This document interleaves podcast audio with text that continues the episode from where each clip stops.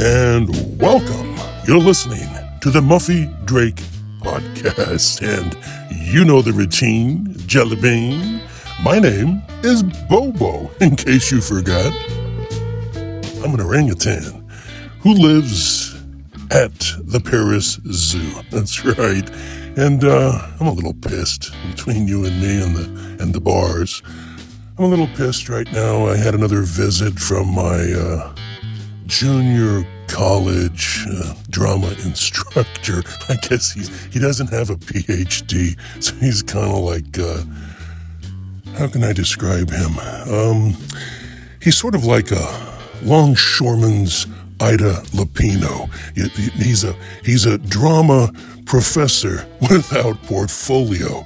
So no PhD. I don't think he has a master's. Anyway, so he he wants to talk because moi is uh, I'm a captive audience. So then he starts in with Tennessee Williams and of course a streetcar named Desire.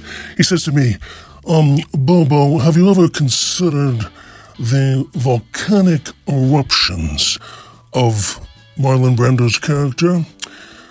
I refer to him in my classes as Mount St. Stanley. What do you think about that theory, Bobo? So I look him straight in the eyes and I say to him, Hey, Stella! Your table is ready. Party of fools. oh, oh, gee, Paul Bell, play us out of here.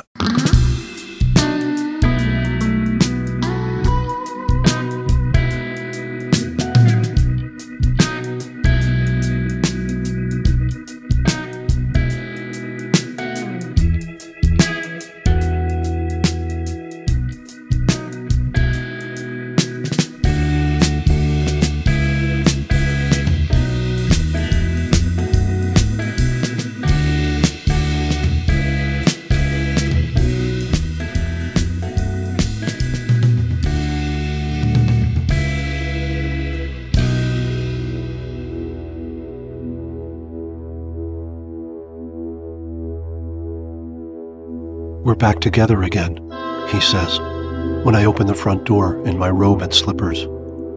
But he's not excited or anything. He says it matter of fact, as though he happens to be in the neighborhood, and he's dropping by to show me the new shoes he just bought. I'm the first to know. I've always been the first to know. So the breakup lasted two and a half months, I say. I'm not sure whether it's good news or bad. Yeah, he sighs. I guess he needed me too much. He throws himself down on the sofa. I still can't tell whether he's happy or not. The coffee's still hot, so I go to the kitchen and return with two mugs. Under my arm, I've also tucked what's left of the bottle of champagne I had with Jenny and Ralph on Saturday night. It was Jenny's birthday. You thought it was over, I say.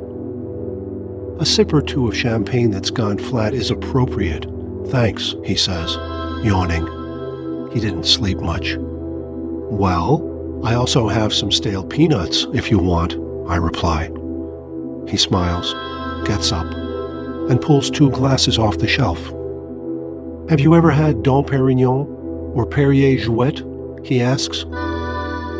No, I haven't. Have you? No, he says throwing himself back down on the sofa. I haven't either. Do you think it'll work out for good this time? I ask. No idea. I've learned to take things one day at a time, especially with him.